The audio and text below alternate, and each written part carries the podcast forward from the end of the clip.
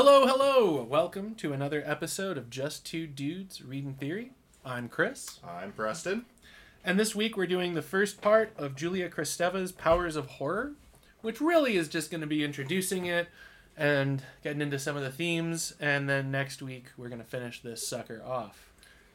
It is a long and winding road. This is man, I uh just felt dumb for a lot of this. It's like, do I not know how to read? Have I been fooling myself and thinking I know what's going on in anything I've been reading? Yeah. Because So this is definitely one of the harder books, personally, I've ever read.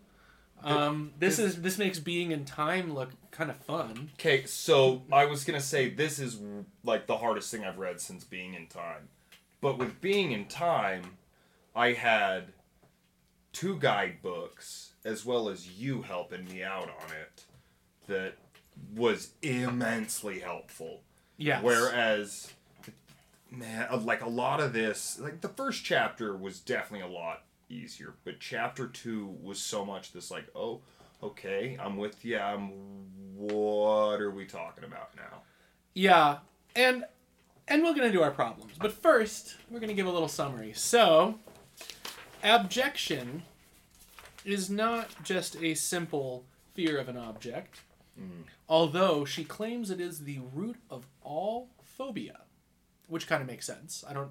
I'm not gonna take her to task on that. I, I kind of like that. It was It a, is the root of all it phobias. was a little bit of uh, deja vu from last week, where I'm like, okay, I'm with you on some of these root ideas.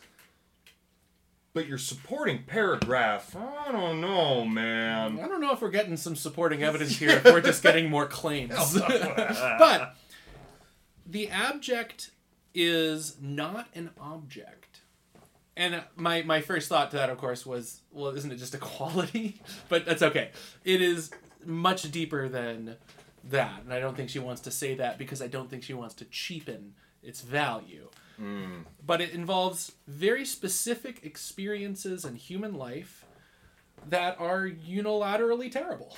Mm. so her two examples at the beginning is drinking spoiled milk and viewing a corpse. And I think that I want to just read her excellent and horrible phenomenology of drinking spoiled milk. It's only a paragraph. She writes Food loathing is perhaps the most elementary and most archaic form of abjection. When the eyes see or the lips touch that skin on the surface of milk, harmless, thin as a sheet of cigarette paper, pitiful as a nail paring, I experience a gagging sensation and, still further d- farther down, spasms in the stomach, the belly, and all the organs shrivel up the body, provoke tears and bile, increase heartbeat, cause forehead and hands to perspire. Along with sight clouding dizziness, nausea makes me balk at that milk cream, separates me from the mother and father who proffer it. Ooh. Woo! So that's the bad side of abjection. This is not really. It's not like there's a good or a bad side, but that's the elementary side. And then I'm just going to read a couple more sentences because there's a flip side where abjection for her is also about formation of self identity. Ah. And she goes on, I want none of that element, sign of their desire. I do not want to listen. I do not assimilate it. I expel it. But since the food is not an other for me, who am only in their desire, I expel myself. I spit myself out. I abject myself with the same motion through which I claim to establish myself. Mm. All of that and drinking spilt milk.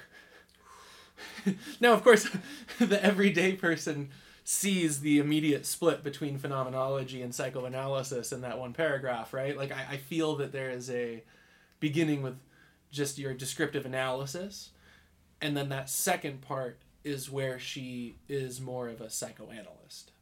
The hmm. idea of it being an I So in that way. is she using the psychoanalysis as like an attempt to explain beyond the phenomenology, like why it's not just a feeling, there is something deeper to abjection. Yeah, I get the sense. I don't know, and, and correct me if I'm wrong, but I get the sense that there's a phenomenology is a useful tool to cue us all into what we're talking about. But then mm. beyond that, there's a structure of horror. And that's where she's a psychoanalyst. Because Right. the structure of horror is in part phenomenological, but in part goes back deeper than our memory could handle, I, I would say. Um, like like she really talks about abjection in a way which is like similar to the idea of when you're getting absorbed back into the mother's body almost right and yet that's not really an approachable experience for me. You know even if it was like in was it is is the, the movie where it's a bunch of men walking into a woman's vagina? Doctor isn't isn't that uh there's a joke. It's, it's a bunch of men walking in they're doctors and they're walking in to this door. I don't know but it doesn't matter. But in any event the point is that that's not experienceable for me. And so in its place we get the horror of the loss of self Mm. is what i read that as is that does that kind of confer with your reading Yeah, I, I think I would would agree with that. Yeah. And I also think that like the loss of identity that you experience, remember she also talks about it as like like similar but distinctly different to the concept of the sublime. Because I, I would say that one of the facets of the sublime is also a loss of self, Yes. right? Like you lose yourself in the vastness of whatever. And I I feel like she um there are definitely some spots where she like directly ties the two together and I oh, I always struggle pronouncing this. It, it's a French word, right? The, Jouissance? Jouissance. Jouissance, yes. Jouissance. the the beyond of pleasure, right? Yeah, like the like- the uh, the beyond of even enjoyment, the the uh, catastrophic event of enjoyment, right? it's like the it's like the ego death on a really strong psychedelic trip. Where like just absolute loss of self. And I wonder if like similarly to like a psychotic experience, which would be like you lose death, you you lose death, you lose your ego, and lose death, I guess, but you lose it. Imagine you're not on a psychedelic, So, right? this is uh i mean i've had unpleasant experiences with this but i've heard that like psychedelics are not the best like you know they've been doing a bunch of research they can be really helpful with you know various mental health things oh yeah, not schizophrenia Right. Because there's already the real is already too close, right? It's already there. yeah so like uh philip k dick you know Yeah. which you know we're gonna read some of his stuff later Of That's be course. fun. Oh yeah. um, who you know suffered with schizophrenia, as well as some other mental health issues, uh, did not like psychedelics. Mm. His experiences with them were like more traumatizing than like the oneness and jouissance that you know you uh, you know commonly hear people experience when when doing psychedelics like that when Yeah. you're peaking as they say you know when you're hitting like the top of it where it's like complete loss of self Yeah. Although there is in Jouissance this idea of terror still embedded. It, the two experiences in cinema that remind me of that is like the end of Raiders of the Lost Ark, when the man is enjoying his face melting off into nothing. You know, I think that's closer to it. And then another one would be, you know, bursting into laughter the moment you burst into flames. oh So- would be kind of similar, i think this close to the death kinda- i think this fits really well with psychedelics still and i think Yeah. that's where bad trips come from Mm. It's like that loss of self in certain scenarios is not pleasant. It is not fun. Oof. And it is a feeling of just absolute unnameable horror. Yeah. The impending sense of doom is a is a good way to describe it. Yeah, well, I mean, and here's a great quote. she's writing about Artaud. Artaud. I'm sorry, I am really bad with French names, and I haven't actually Artaud? read any Artaud. Artaud. Um, but she writes, "The death that I am provokes horror. There is a choking sensation that does not separate inside from outside, but draws them the one into the other indefinitely." And that's kind of that kind of sums up everything we've been saying, actually, right? Like that's. And also, we we've been talking about this earlier. Like for for Kristeva, she says, you know, it's not it's not the uncanny, and we're gonna read Freud's Uncanny because it's a great essay, of course, but also like, uh, I think.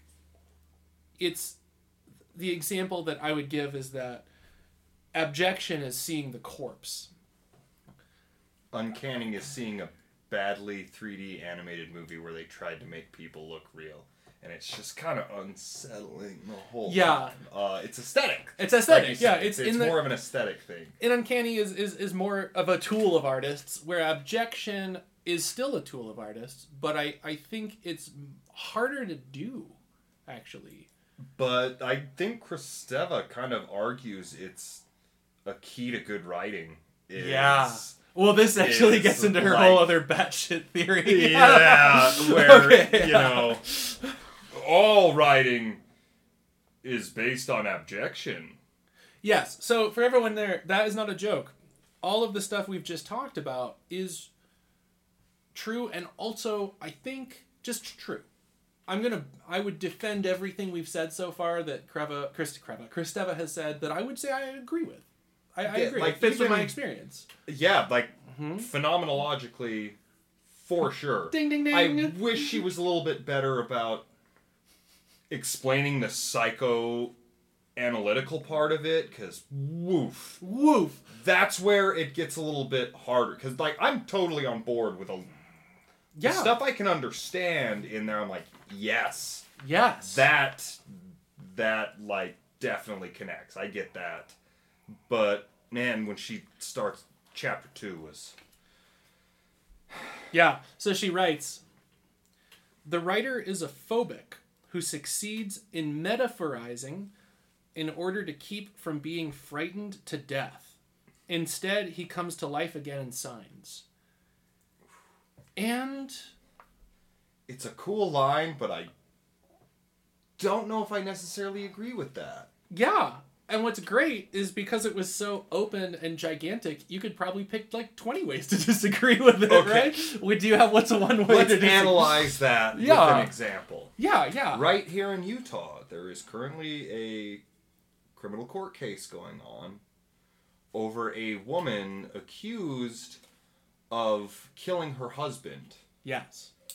After her husband died, she wrote a children's book that got pretty popular talking about how to deal with grieving over a loved one, I think is kind of the idea. Right. Um, And that grief is made even worse when you're the one who But killed there's a good chance she's the one that murdered him.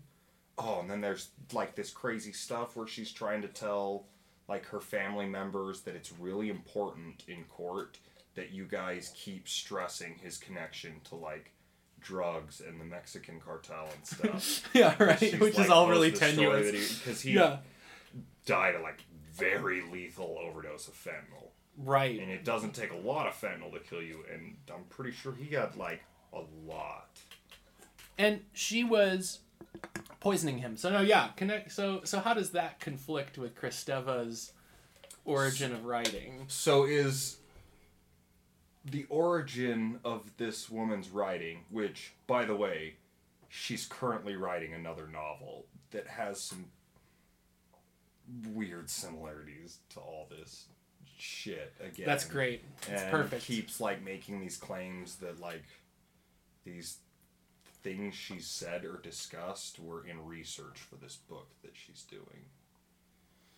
Talk about Nachtraglichkeit or retroactivity, right? There's this. Uh, but yeah, yeah. So So, is, is this uh, the fear that this woman is experiencing over murdering her husband? That she's like, oh my god, I can't live with it. I, I'll write, I'll write books and that's how I'll escape this this looming "I murdered my husband" thing. I think Kristeva would say, well, she would say maybe a couple things. She- Maybe she would say, no, no, no, no, no. We can only hmm. approach this in the world of fiction, not in the self, the children's. But They can't actually have murdered someone. But I, I don't think she would say that. I think I think she would say yes, and I think she would say that like, look, the that's actually the greatest example is the, I, the I, I crime. had to say, I was like, that's that one kind of fits hers. It's not a disagreement. That's kind of a scenario that I'm like, that is kind of a way someone who would murder their husband might deal with the guilt. But like people have framed it as like she's like, retroactively she's apologizing, making and she's or- making money yeah. off of the murder of her husband as like the grieving widow of it. But I think Kristeva, like reading that made me think I was like, huh. Is this like her way of avoiding that reality and that like deep unsettling horror that yeah. like whether it was justified or not like I, we don't know enough like the context of what was going on in the house But let's just But- say that even if it was, it's not normal to do that. I, I It's think that any funny. but I think anytime you like take a human life, there is an unavoidable ab- abjection there. Like that is an ultimate form of abjection. I think is, is murder. Yeah, like whether it's Mm-hmm. accidental, you hit someone driving, like anything. Yeah. That's like one of the things I've always thought about with like the whole concealed weapon thing is like even if you've defended your life or loved ones' lives, how much does watching someone die after you shoot them like haunt you for the rest of your life? There is a totally other reading though. Let's imagine she's a sociopath, and I think that what I would say psychoanalytically about a sociopath who murders the husband and then does whatever is like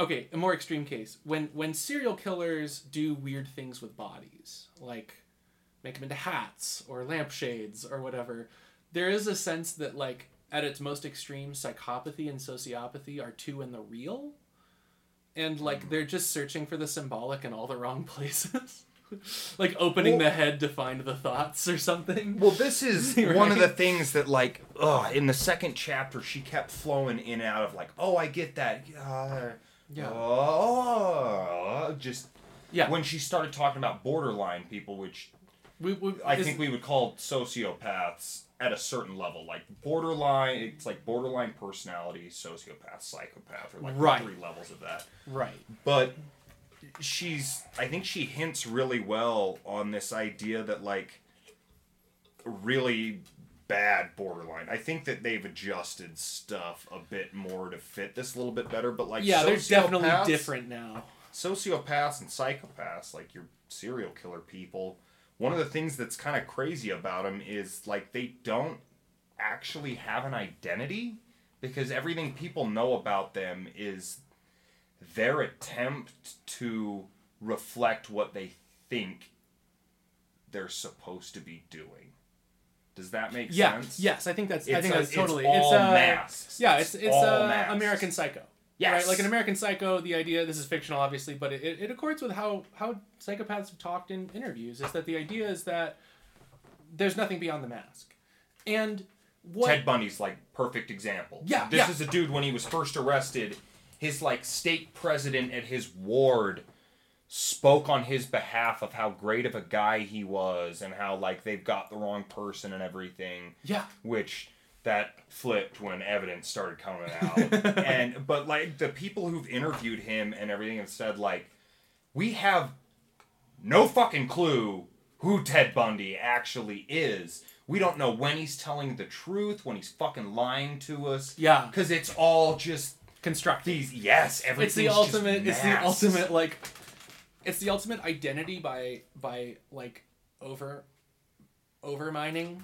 like like where it's just based on effects and just responses but there's no like Well, I identify as me because I like music. I mean, that's like really boring and stupid, but like it kind of fits with the like like like like like things that are really stupid and fucking basic are usually how we begin to think about our identity when people ask. flags, yeah. Yeah, it's like I like, I identify with certain music. I liked it.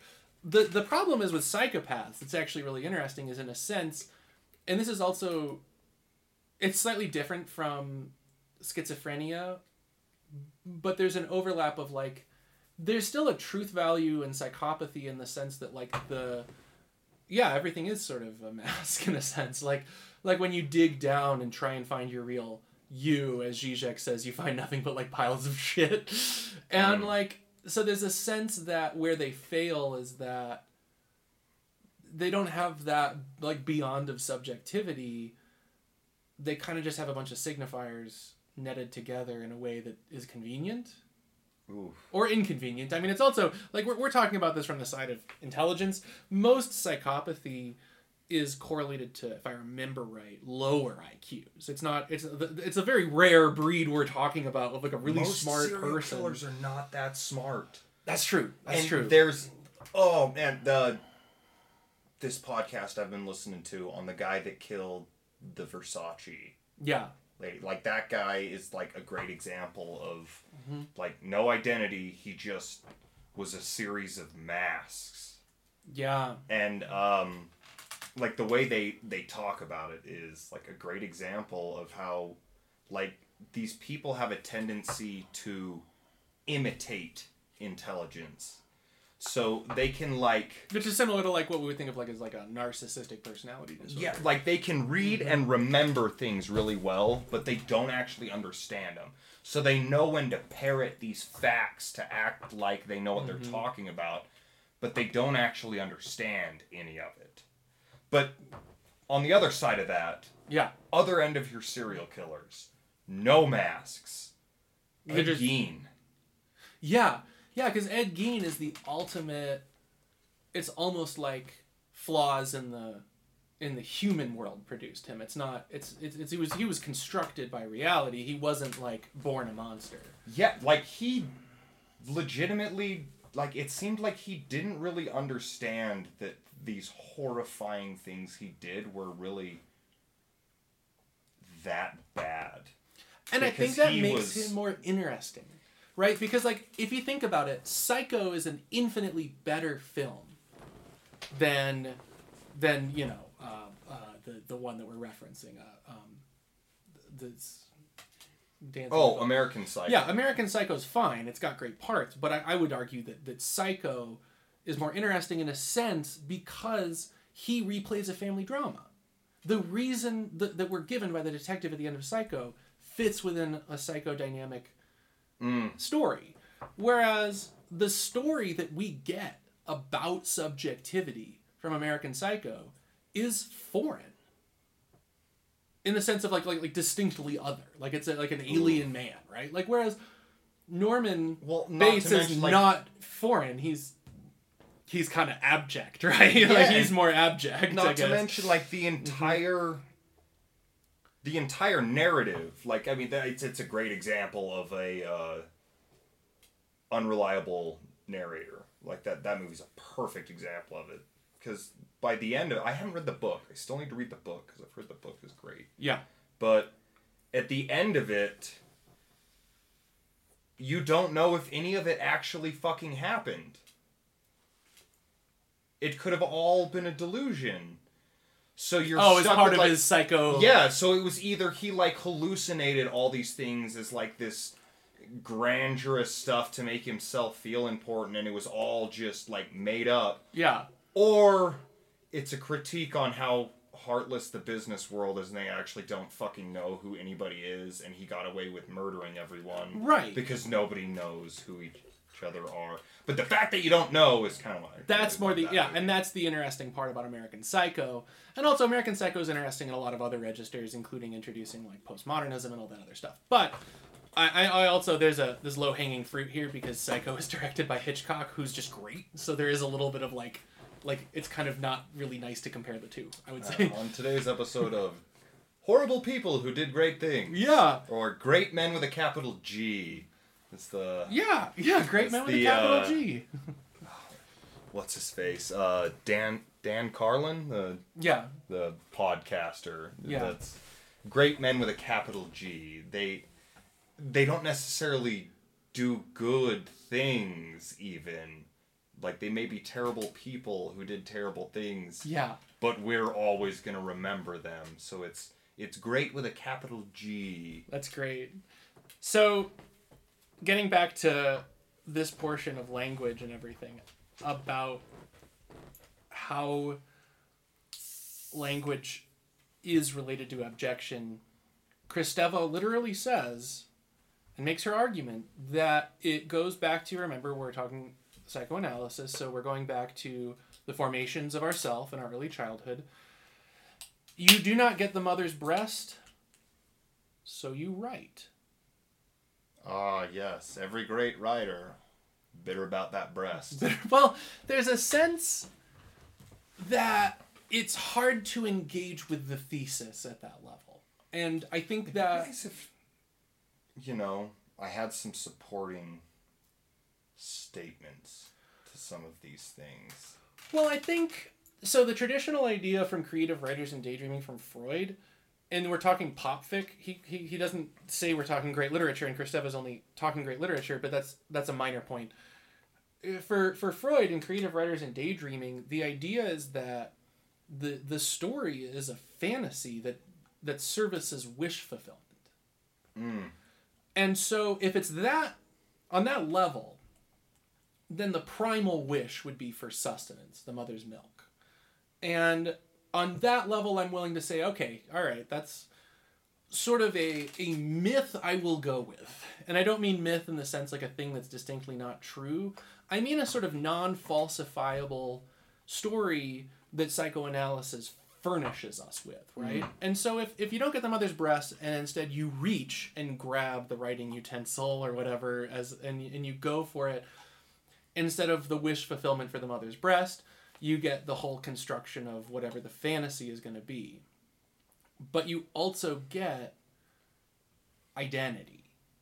You know, in writing you get you get the formation of of the identity of the self in that way.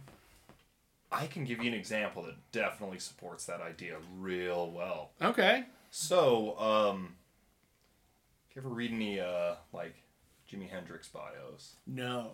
It's really interesting to find out that his mom was a large motivating factor in a lot of his writing Okay. and her death was a significantly like devastating thing Oh. but like i mean i'm pretty sure he's even like quoted as saying that like his mom is a huge inspiration for the way he wrote about a lot of stuff so the whole uh he couldn't get the breast So we got so he picked up a guitar instead it's also on a different level that I find actually deeply off-putting is on a lot of reality shows. It's really common for men in particular to say, you know, I just want to date my mom. I don't know why that's like acceptable. That always like Yeah, that idea like, that like oh you're always just gonna end up with someone like your mom, fucking horrified me. And Really? I'm still. I never like, really thought about it before. I just thought about I'm- it on the level of that's a deeply strange Yeah, it, the it's, sentiment. But you it's you dark, kinda, but like I'm of my parents. I'm definitely closer with my mom. Like yeah. I was. I've always acclimated more that way. Like I, I have three other siblings, and we just split down the middle. Like my Yeah. older brother and sister definitely lean a little bit more towards like my dad share a little bit more of his traits and stuff and i think it's probably just because he was a little more involved maybe at that stage because it's you know the first two Yeah. and then me and my little sister are very much leaning towards like my mom Interesting. Okay, yeah, fair enough. So, um, for what she's saying, she offers a, a very Lacanian reading of, of language. So remember that language is in the domain of the symbolic. mm. You know, and self identity is the is the imaginary, and the and the real is the the traumatizing kind of absence, um, or just like it begins in Lacan in like Seminar One more as like just reality. So did Um, Freud have a similar triangle No, to but but to that? Because she mentions the triangle stuff a lot, and she's using more like Lacanian models, right? she's using a hodgepodge, I think, of Freud and Lacan. Yeah, like, it's- and it's kind of a hodgepodge in a way that I don't know if I like because they're pretty different.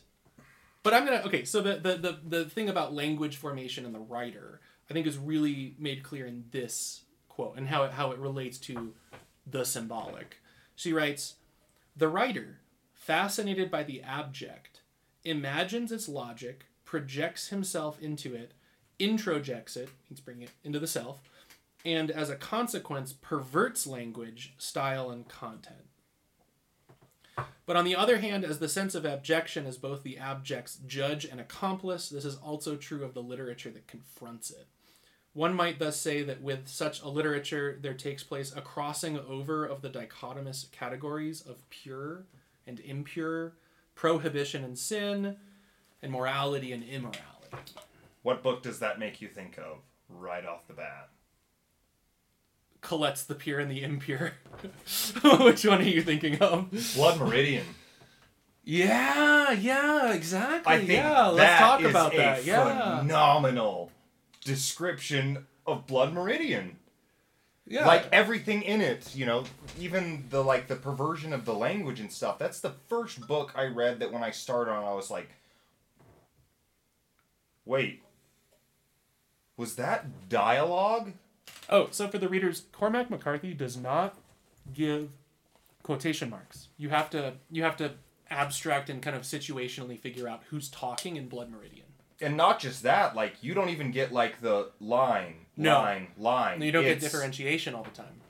Yeah, a lot of the time it's just like run through, which at the beginning was so off putting for me. Like it was hard. I had to reread the first couple Yes. before, you know, like as you get into it, I kind of enjoy the elusiveness of who's speaking.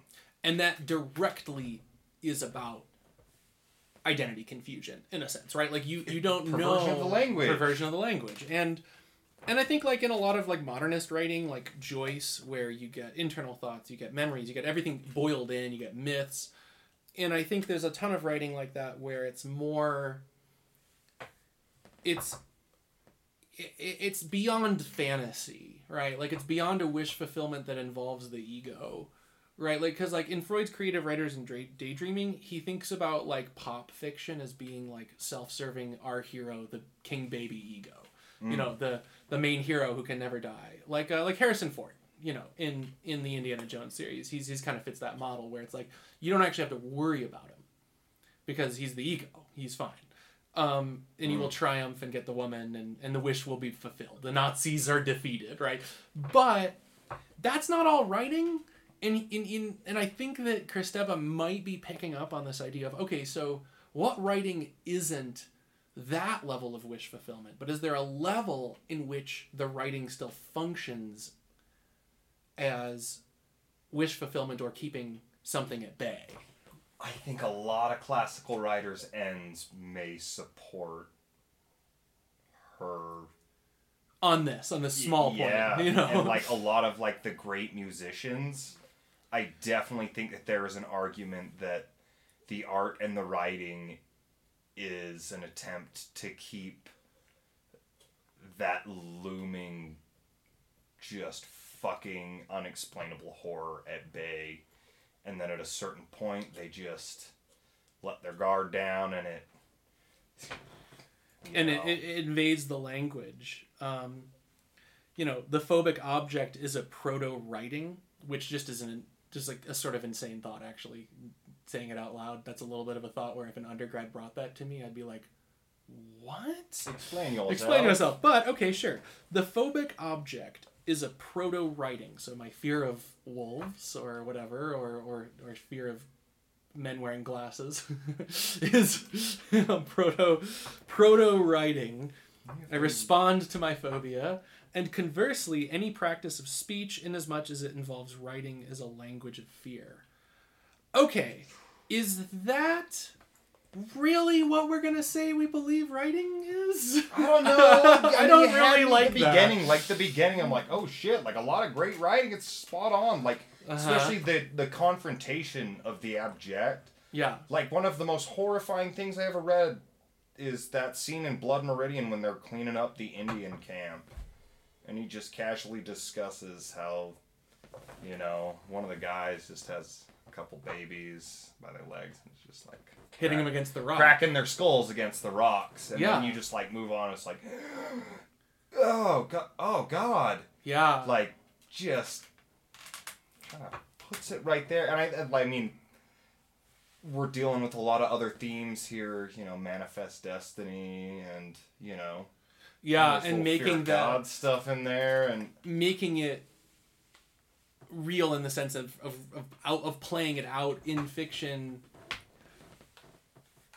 shows you the wish fulfillment of what it would have been. So instead of Reaganomics in the 80s, you get the wish fulfillment of the people mm. actually alive in that era, which of course is just like terrifying and all over the place. But another thing I think is that like okay, so when we're talking about writing on this level, I think that her thesis is not necessarily one that we like how do I put it? It's not like one we're ever going to prove wrong. It's not falsifiable, but in a certain sense.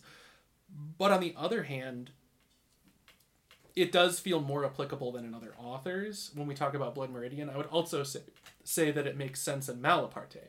mm, yep, that is definitely another one that like. But when another I think abjection, that was like yeah, Malaparte knows how to create abjection in his writing for sure. yeah, And yeah. The, the the scene in the bar where he walks in and the none of the people have eyelids. Ugh. right? I, Like, I horrible. Mm-hmm. also think that like that's that's a, another really good tie-in to like this is someone who legitimately saw some fucking horrifying things. Yeah, Um, the we- Jews at Jassy, Jassy, I don't know where he saw the Oh. train of corpses, The Romanian the Romanian genocide, Yeah. the Jews. Yeah, it's horrible. But And- also, okay, so a more normal reading than Kristeva's, because I'm, I'm sorry, I'm going to put her as a sort of fringe theorist on some of this.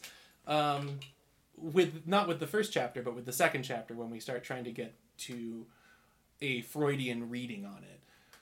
I think that most people would say that what what people like um, Malaparte are doing is coming to terms with their experience now. Like it's hard for me to say that Malaparte is writing about eyes because he didn't get the breast. It's it's kind of more like World War II itself is what's non-symbolizable. And so writing gives it a place to to be, right? So I mean, I think this was a good follow up to the fetishism one because I I think that Kristeva like nails some stuff, and then she keeps talking. You're like, oh no no no, no, not all. There's, I mean, maybe she could argue that it keeps going back beyond the war, and there's a reason it's unexplainable. But like I, there's a reason why he started writing in the first place. I right, but I think that you know, uh, I mean, I still need to keep reading it, but the skin and Kaputt are Yeah. definitely, I think, a a product of abjection, but not necessarily because Malaparte didn't get the breast. It's because It he lived through World War II. It is it is the new breast. Yeah. It is the new void of the breast because he saw like These horrid stuff. and also, where I can save some of what Kristeva is talking about, the borderline is operative on so many levels. So Mal- Curzio Malaparte, the writer, was first a fascist. He wrote a manual for like how to overthrow governments. And then he flipped sides and worked for the Allies, and he really liked Americans, and and so he So flipped. So he's like, that happens between books, right? Because he's he's a journalist for the fascist during Italian military during No, no, no. He's already flipped at that point, if I remember. Well, right. I that's why he's saying Hitler is a woman. well no, like I I mean himself politically, but not presenting that way. He's still an Italian officer. oh yeah, he has to. He's a double agent. Yes. Yeah, he's yeah. he's he's mentally flipped, which must be awful. And the only way he can Like, deal that- with like, that that is some yeah. abjection right there. Is trying to imagine the horror Yes. of like, can you, with your like current political and moral beliefs, sit at a table with a bunch of aris, you know, aristocracy Nazis. Nazis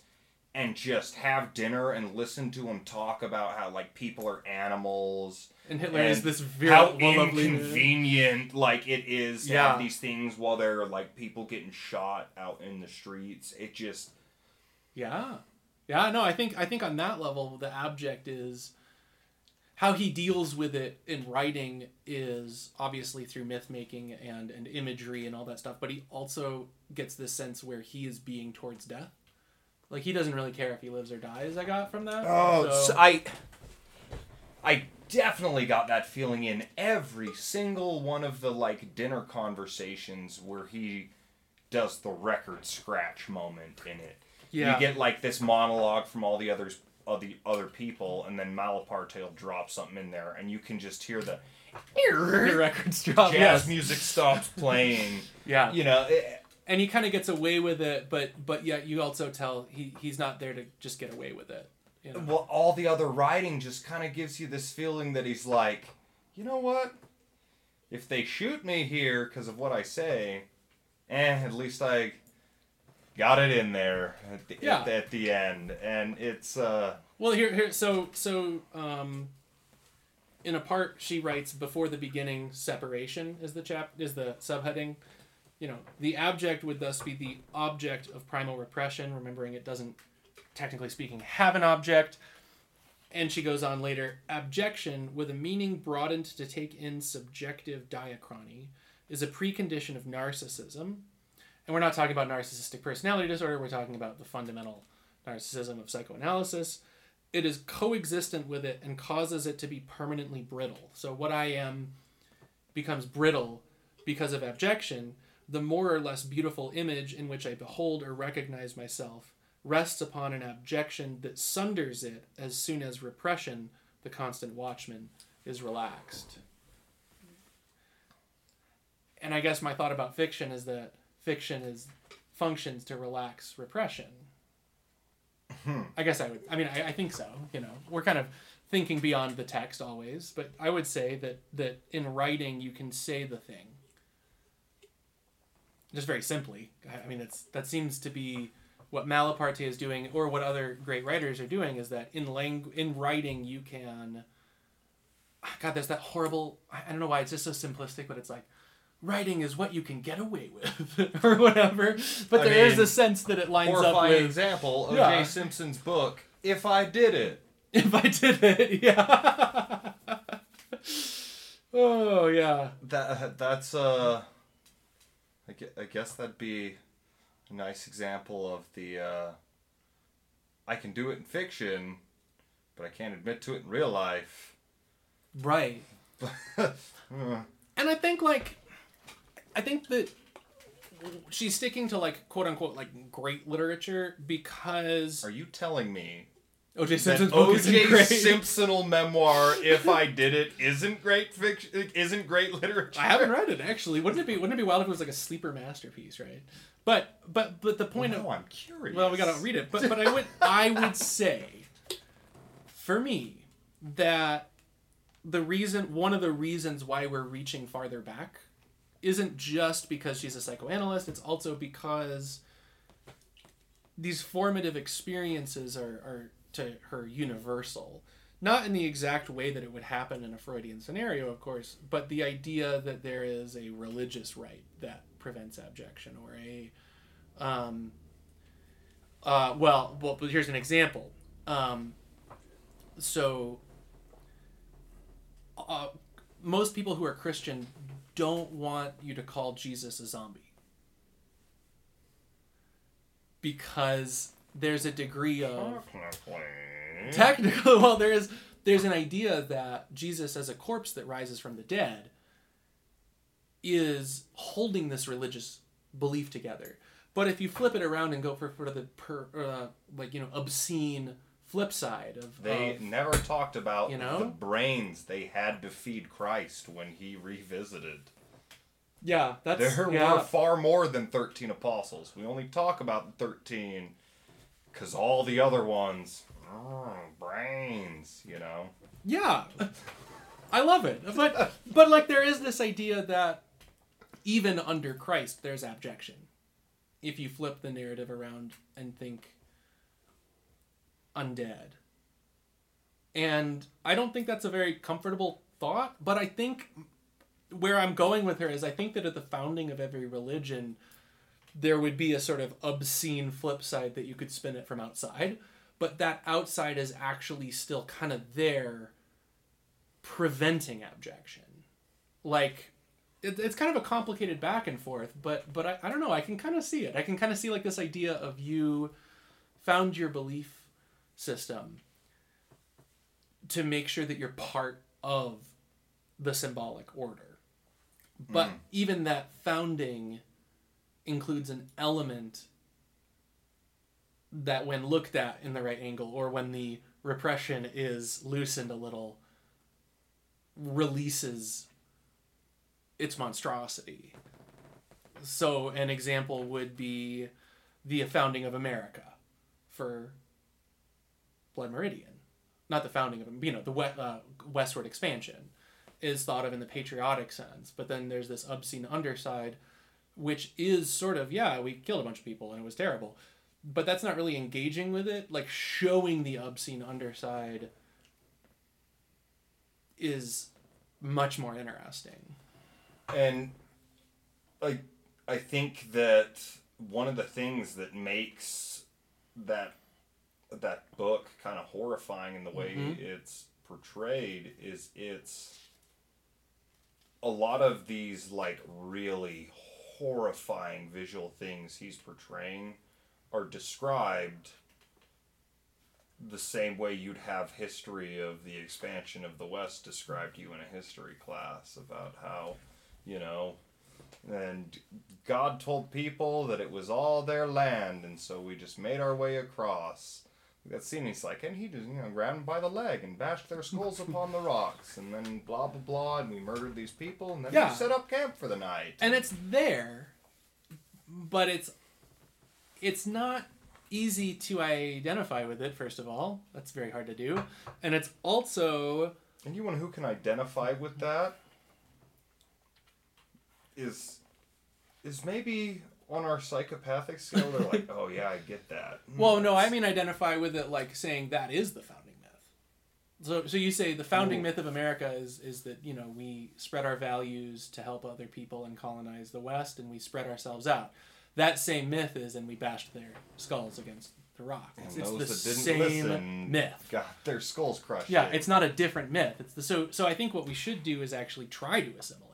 So the founding myth of America is killing, you know, founding myth is is crushing baby skulls. Now I'm, I'm saying founding myth of America, but what I really mean is you know the when Manifest Destiny comes out. I don't mean the Revolutionary War. That one is harder to. It's much more interesting probably, but like uh, here is by the way another quote. It's a little bit later on, but we'll get there. I just thought it kind of helps. We are now in a position to recall what was suggested earlier concerning that border of subjectivity where the object no longer has or does not yet have a correlative function bonding the subject. On that location, to the contrary, the vacillating, fascinating, threatening, and dangerous object is silhouetted as non being, as the abjection into which the speaking being is permanently engulfed. So it's the idea of like we're sitting on a bed and beneath that bed is just abjection. but there's no object. It's just it's because it can't be an object because you can't be there to experience it because you've been engulfed into the society morass of bodies on bodies on bodies. This this this hooks up with Caro Narby, uh, an episode we did earlier, where we talked about the film Society, and I think Society is pretty abject because it ends with this scene of just bodies writhing together and forming a mass. But what makes it abject is is that some are really, really having a great time and others are not. I think if everyone was just having a good time, it would be abject on the level of just what it is. But the fact that we can identify with a character makes it actually worse. It's only fun being turned inside out from the asshole, getting your face grabbed and turned inside out. If that's what you were looking for when you went into that weird fleshy orgy. Right. Like, I don't think it'd be abject if no one was having a good time. Let me rephrase that. It would be still obviously abject. It would be that would be worse. But if everyone was having a good time, it would still only be one red one level of abjection. The fact that you have people trying to not be absorbed, I think, is what It- is it what, really makes highlights it. Yeah. fucking disturbing. And Yeah. they even play with that more as the beings that are supposed to enjoy it. There's a few that are avoiding it. Like your Yeah. female lead is Yeah. actively avoiding this the whole time, even though that is what they're supposed to do. Yeah. So it's not just from the view of like the outsider, even an insider can see the like deep unsettling terror Yeah. that is the weird flesh orgy. But we'll get to the bottom of this. next time. I think we should do just a really quick summary of what abjection is. And I'm just going to read her opening. There looms within abjection one of those violent, dark revolts of being, directed against a threat that seems to emanate from an exorbitant outside or inside, ejected beyond the scope of the possible, the tolerable, the thinker. It lies there quite close, but it cannot be assimilated. The unnameable. The unnameable. The blob. Yes. A hatred that smiles. Horrifying. Speaking of the movie Smile. All right. Um, one last really quick thing before we go. She writes essentially different from uncanniness, more violent too. Abjection is elaborated through a failure to recognize its kin. Nothing is familiar, not even the shadow of a memory. Ooh, that is Great way That's to a put it. spot on way to separate it. Uncanning is unsettling because I There's a feel like familiar. It's the inability of your brain to like Put it between two objects. yes Always. it's- Always it's between two. so close to the familiar Yeah. but not quite so it's just ugh. Just a little wrong. it's why they avoided animating people's faces and probably should This- have for This Polar is why in the Toy Story 4 flashbacks, they're like, hey, how about we don't use the actual scenes from Toy Story 1 when Andy is a little bit on the Annabelle scale of like yes. unsettling. They're like, hey, we know how to animate faces now. We have to make them look like cartoons, not real people. Yeah. and yeah, I. All right, the uh, I don't know if I'd call that abject. No, but I would call it uncanny. Yeah, like, Yeah. I think the abject is the uh, the far end of that. It's the inability to connect the terror to self. Yeah, it's uh, you're the uncanny Andy. Trying to eat raw meat. I don't know something. Just making random thoughts now, but yes, that would be abject.